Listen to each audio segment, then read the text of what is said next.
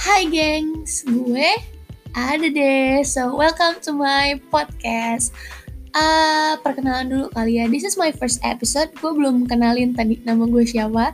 Nama gue Nida. Jadi, sesuai namanya Tipsy and Tricky. Jadi, podcast gue ini bakal berisi tips-tips dan trik-trik yang Semoga bermanfaat buat kalian-kalian semua, wahai netizen, milenial, generasi penerus bangsa Indonesia. Amin ya Allah.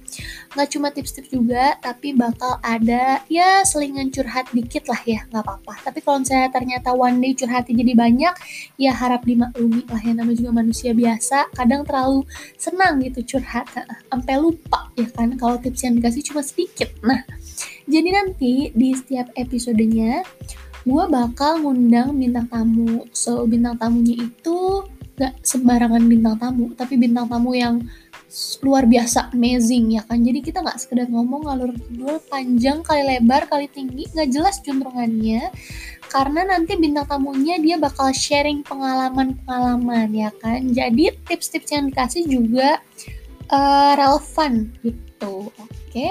Gak usah panjang lebar di pembukaan kali ya, udah segitu aja kita perkenalannya sudah cukup ya kan? Oke, jadi sesuai judulnya, kalian juga pasti udah lihat dong judulnya ya kan? Cari-cari kerja.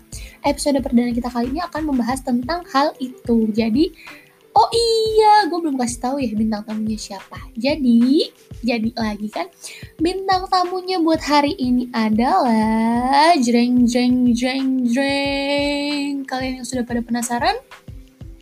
Gue sendiri bintang tamunya. Oke. Okay. jadi berhubung gue nggak bilang bintang tamunya siapa tadi kan di episode awal, jadi bisa orang lain, bisa gue sendiri. Ya kalau gue sendiri mungkin kita lebih ke sharing aja kali ya, based on my experience. Jadi gue juga nggak akan lah, maksudnya ngomongin hal-hal yang tidak pernah gue alami. Ini juga gue pernah mengalaminya, jadi kayak ya masih nggak apa-apa ya kalau misalnya bintang tamunya gue. ini apa ya Allah episode awal gue udah langsung dapet netizen ini apaan ya kan masa dia yang ngomong dia yang jadi bintang tamu Gak apa-apa lah ya sekali-sekali nggak sering-sering oke okay? kita lebih ke sharing aja sesuai yang gue udah omongin tadi lebih kepada sharing kebodohan-kebodohan dan kesombongan gue oke okay. tapi tetap ada hikmahnya tetap ada tips yang bisa diambil nanti di akhir cerita yang akan gue sampaikan ini oke lanjut langsung masuk aja. Gue tuh actually cari-cari kerja udah dari sebelum gue punya surat keterangan lulus dari universitas. Dari gue belum punya ijazah. Uh, berhubung gak ada perusahaan yang nawarin gue kerjaan gitu ya waktu itu. Jadi gue ya udah nyari-nyari aja sendiri ya kan?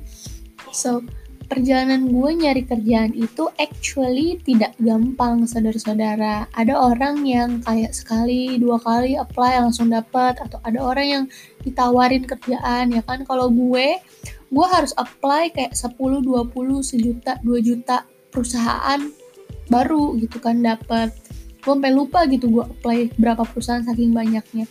Dan pas pertama kali gue dapet kerjaan yang emang beneran kerja itu gue cukup sangat amat senang dan bangga sama diri gue sendiri Cile mulai sombong gue ya kan? Sesuai di awal tadi kan gue bilang gue menceritakan kesombongan kesombongan gue aja.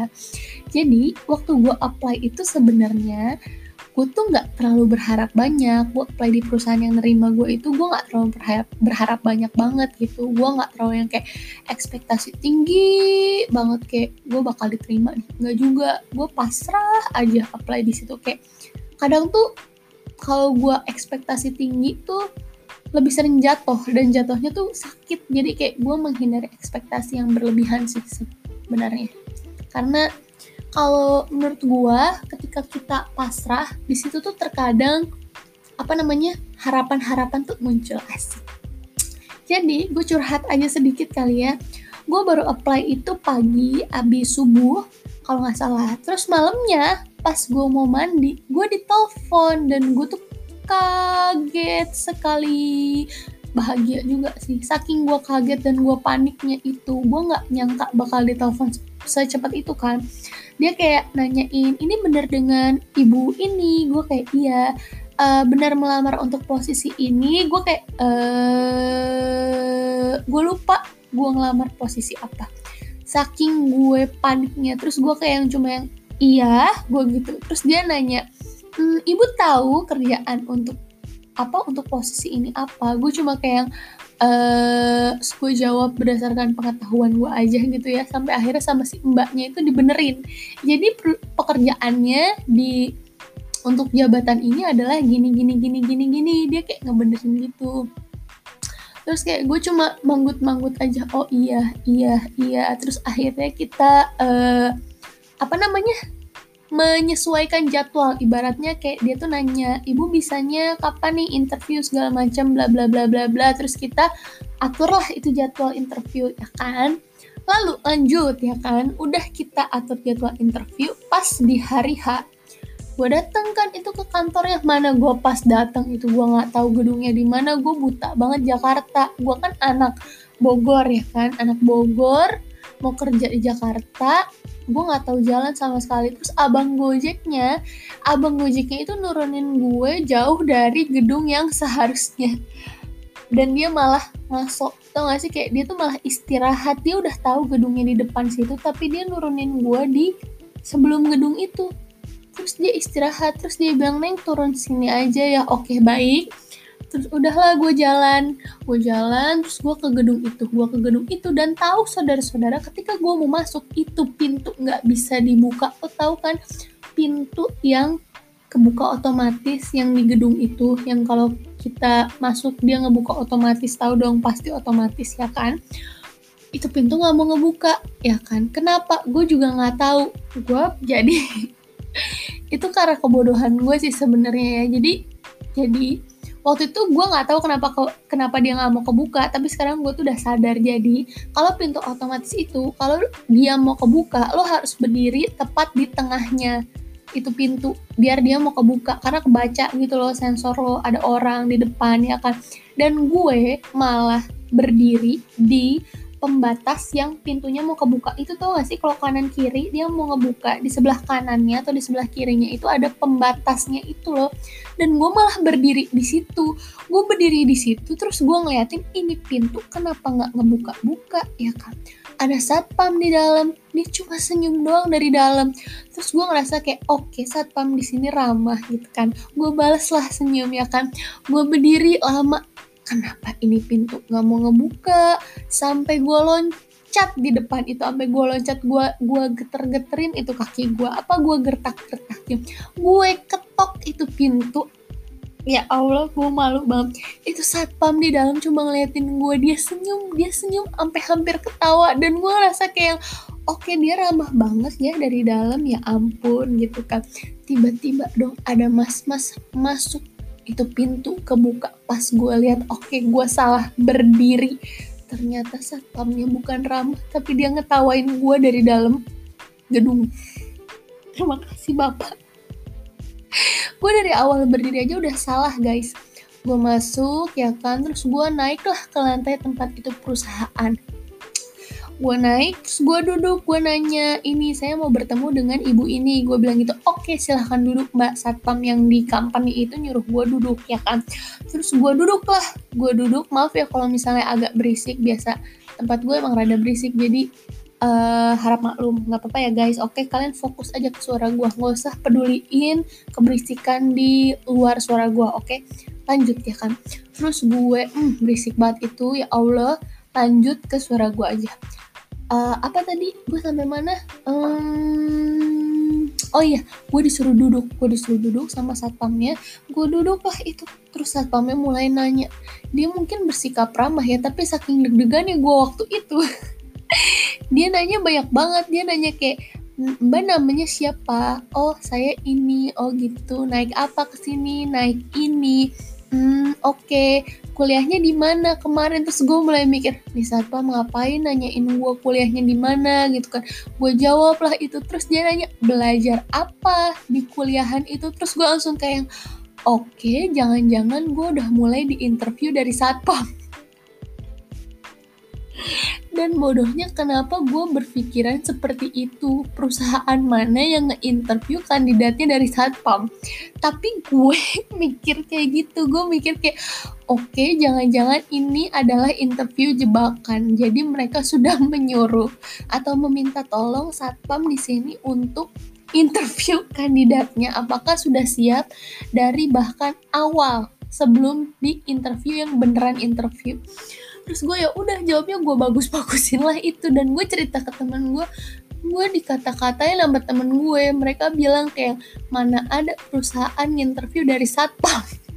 Kan gue baru sadar. Ya udah lanjut ya kan. Terus si mbak mbaknya mau interview gue dateng lah itu ya kan berdua. Terus gue disuruh masuk ke dalam ruangan gue duduk set kan. Terus mereka nanya biasa background background gue segala macam pengalaman apalah apalah inilah panjang lebar sampailah ke sebuah kasus mereka nanya sebenarnya case-nya itu nggak susah ya kan? Waktu itu gue interview entah kenapa kayak gampang banget interview tuh karena orang-orang bilang di situ tuh susah banget masuknya. Tapi waktu itu gue merasa ya tidak sesulit itu sebenarnya. Alhamdulillah ya mulai sombong. Oke nggak apa-apa. Terus gue seneng nih orang-orang nih ya kan? Pasti mulai komentar nih ya kan? Lanjut. Terus mereka nanya gini, kalau misalnya kamu mendapatkan sebuah eh diharuskan untuk membandingkan ha harga untuk 300 produk, mereka nanya kayak gitu ke kompetitor lain, kamu bisa menyelesaikan itu dalam waktu berapa lama? Terus gue jawab lah ya secepat yang saya bisa, semaksimal mungkin saya akan berusaha secepat mungkin. Terus mereka bilang estimasi waktunya aja berapa? Terus gue ala-ala so ide gitu kayak ibu-ibu tanah abang ya kan. Gue nanya tuh mulai itu pertanyaan bodoh banget. Dan gue menyesal kenapa gue menanyakan itu waktu itu. Karena kalau kalian tahu itu perusahaan yang gue lamar adalah perusahaan teknologi berbasis internet di mana mereka menggunakan internet setiap hari. Dan yang gue tanyakan adalah di sini wifi-nya kenceng apa enggak? Mohon maaf terus mereka kayak yang cuma diem doang terus mereka lihat-lihatan mereka jawab kayak kenceng kok. Terus terus gue baru sedih gitu kenapa gue menanyakan itu waktu itu?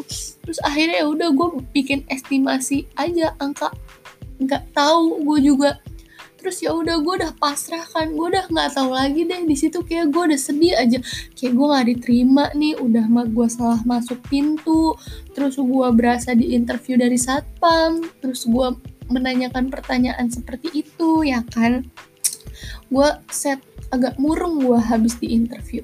Sebenarnya hari itu tuh gue nggak cuma interview di perusahaan itu aja, ada interview di perusahaan lain juga. Dan di perusahaan yang lain itu gue merasa oh pede banget gue gue pasti diterima gitu kan.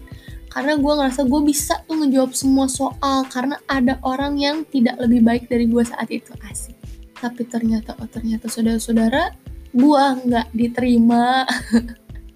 Gue malah diterima di perusahaan yang awal itu yang gue bilang gue nggak yakin sama sekali. Gue sedih banget bahkan. Tapi gue diterima. Alhamdulillah ya Allah. It's a kind of miracle and uh, saya sangat bersyukur dan berterima kasih. Alhamdulillah. Terus apakah kalian tahu saudara-saudara bahkan gue sebentar gue mau cerita apa tadi oh iya bener tadi kan gue udah bilang kalau gue bahkan diterima di perusahaan yang gue nggak yakin itu gue seneng banget nah sebelum gue keterima itu ya kan gue sebelumnya itu pernah apply apply juga di perusahaan. Jadi gue apply perusahaan mereka bilangnya kayak iya ini bagian marketing segala macam ternyata gue malah jadi sales asuransi. Sales asuransi kalau nggak kedengeran suara gue yang tadi. Gue udah sengaja sengaja jalan itu waktu gue masih kuliah di Solo. Dan itu tesnya di Jogja. Gue sengaja dari Solo ke Jogja. Dan jadiin agen asuransi. Ya udah itu nggak jadi. Terus apalagi ya? Hmm, gue mau curhat apa lagi? Oh ya waktu itu gue juga sempat apply di salah satu bank nasional Indonesia gitu kan. Terus harusnya lamaran gue itu gue kasih ke apa lead HR-nya gitu ya kan? Namanya Pak Budi misalnya ya kan? Nah pas gue sampai di sana gue sampai ke bank itu gue bilang tuh ke satpamnya mau ketemu Pak Budi? Gitu kan. Bener tuh Pak Budi yang keluar dipanggilin sama dia terus dia nerima CV gue. Dia ala-ala gitu nanya ke gue iya ini CV ya? Iya oke okay, mau daftar bagian apa? segala macam gitu-gitu. Gue jawab lah ya kan. Terus udahlah CV gue diterima tuh sama itu sama itu Pak Budi yang dipanggil sama satpam yang sebelumnya. Tiba-tiba beberapa hari kemudian gue dapet kabar gitu ditanyain. Si kepala HR-nya nanyain ke gue CV kamu mana? Gue bilang lah kan sudah saya kasih pak. Bapak yang nerima Pak Budi. Terus dia bilang saya belum nerima. Saya sudah ngasih kopak ke Pak Budi orangnya kurus kecil. Terus dia bilang si kepala HR-nya itu itu bukan saya. Itu OB di tempat saya bisa-bisanya itu OB maksud gue oke okay, dia namanya Budi tapi bisa-bisanya itu OB nerima CV gue. Gue bukan merendahkan jabatan orang enggak. Cuma kan maksud gue ya gue mau ngasih CV itu bukan ke bapak Budi itu tapi bapak Budi yang HR kenapa dia harus nerima dan dia pakai acara nanya-nanya ke gue tentang CV gue? Itu loh. Terus gue sedih ya udah endingnya makanya gue nggak diterima di bank itu karena ya CV gue diterima sama orang lain. Terus ya udah terus udah cerita gue segitu aja kali ya. Gak usah panjang-panjang lah kalian juga pasti bosen dengarnya ya kan? Gue juga bahkan bingung tadi gue cerita nggak gue nggak bingung gue cerita apa. Gue cerita tentang pengalaman gue apply di perusahaan. Jadi tipsnya oke okay, yang bisa ditarik dari cerita gue adalah hmm satu hindari ekspektasi yang berlebihan sesuai yang gue bilang tadi ya kan? Nggak usah lah ekspektasi tinggi tinggi biasa aja jalanin aja dulu pasrah aja dulu berdoa aja dulu ya kan? Bismillahirrohmanirrohim semoga dapat pasrah aja. Yang kedua nggak hmm, usah lah terlalu pede gitu. Kayak gue pede pas awal. Gue ngerasa kayak wah gue bakal diterima nih pasti. Eh endingnya gue gak keterima juga. Jadi overconfidence mungkin bisa dikurangkan gitu ya. Jangan terlalu overconfidence. Terus jangan salah ngasih application dicek dulu itu beneran yang harus or yang apa? Gue ngomong apa sih? Dicek dulu apakah itu orang yang seharusnya menerima lamaran lu gitu. Oke? Okay? yang keempat tips dan triknya adalah banyak berdoa berusaha. Kalau gagal jangan menyerah. Coba lagi coba lagi coba lagi. Walaupun tidak berhasil coba lagi coba lagi coba lagi. Oke? Okay? sip semangat. Itu aja tips dari gue terkait cari-cari kerja untuk kalian-kalian semua yang masih cari-cari kerja semangat jangan pantang menyerah karena gue yakin kalian pasti bisa semangat teman-temanku semua kaum netizen milenial menghadapi persaingan di bumi kita ini. Oke, okay. bye-bye. See you next episode dan kayaknya buat episode selanjutnya tenang bintang tamunya nggak gue, tapi ada orang lain. Oke, okay. Bye-bye.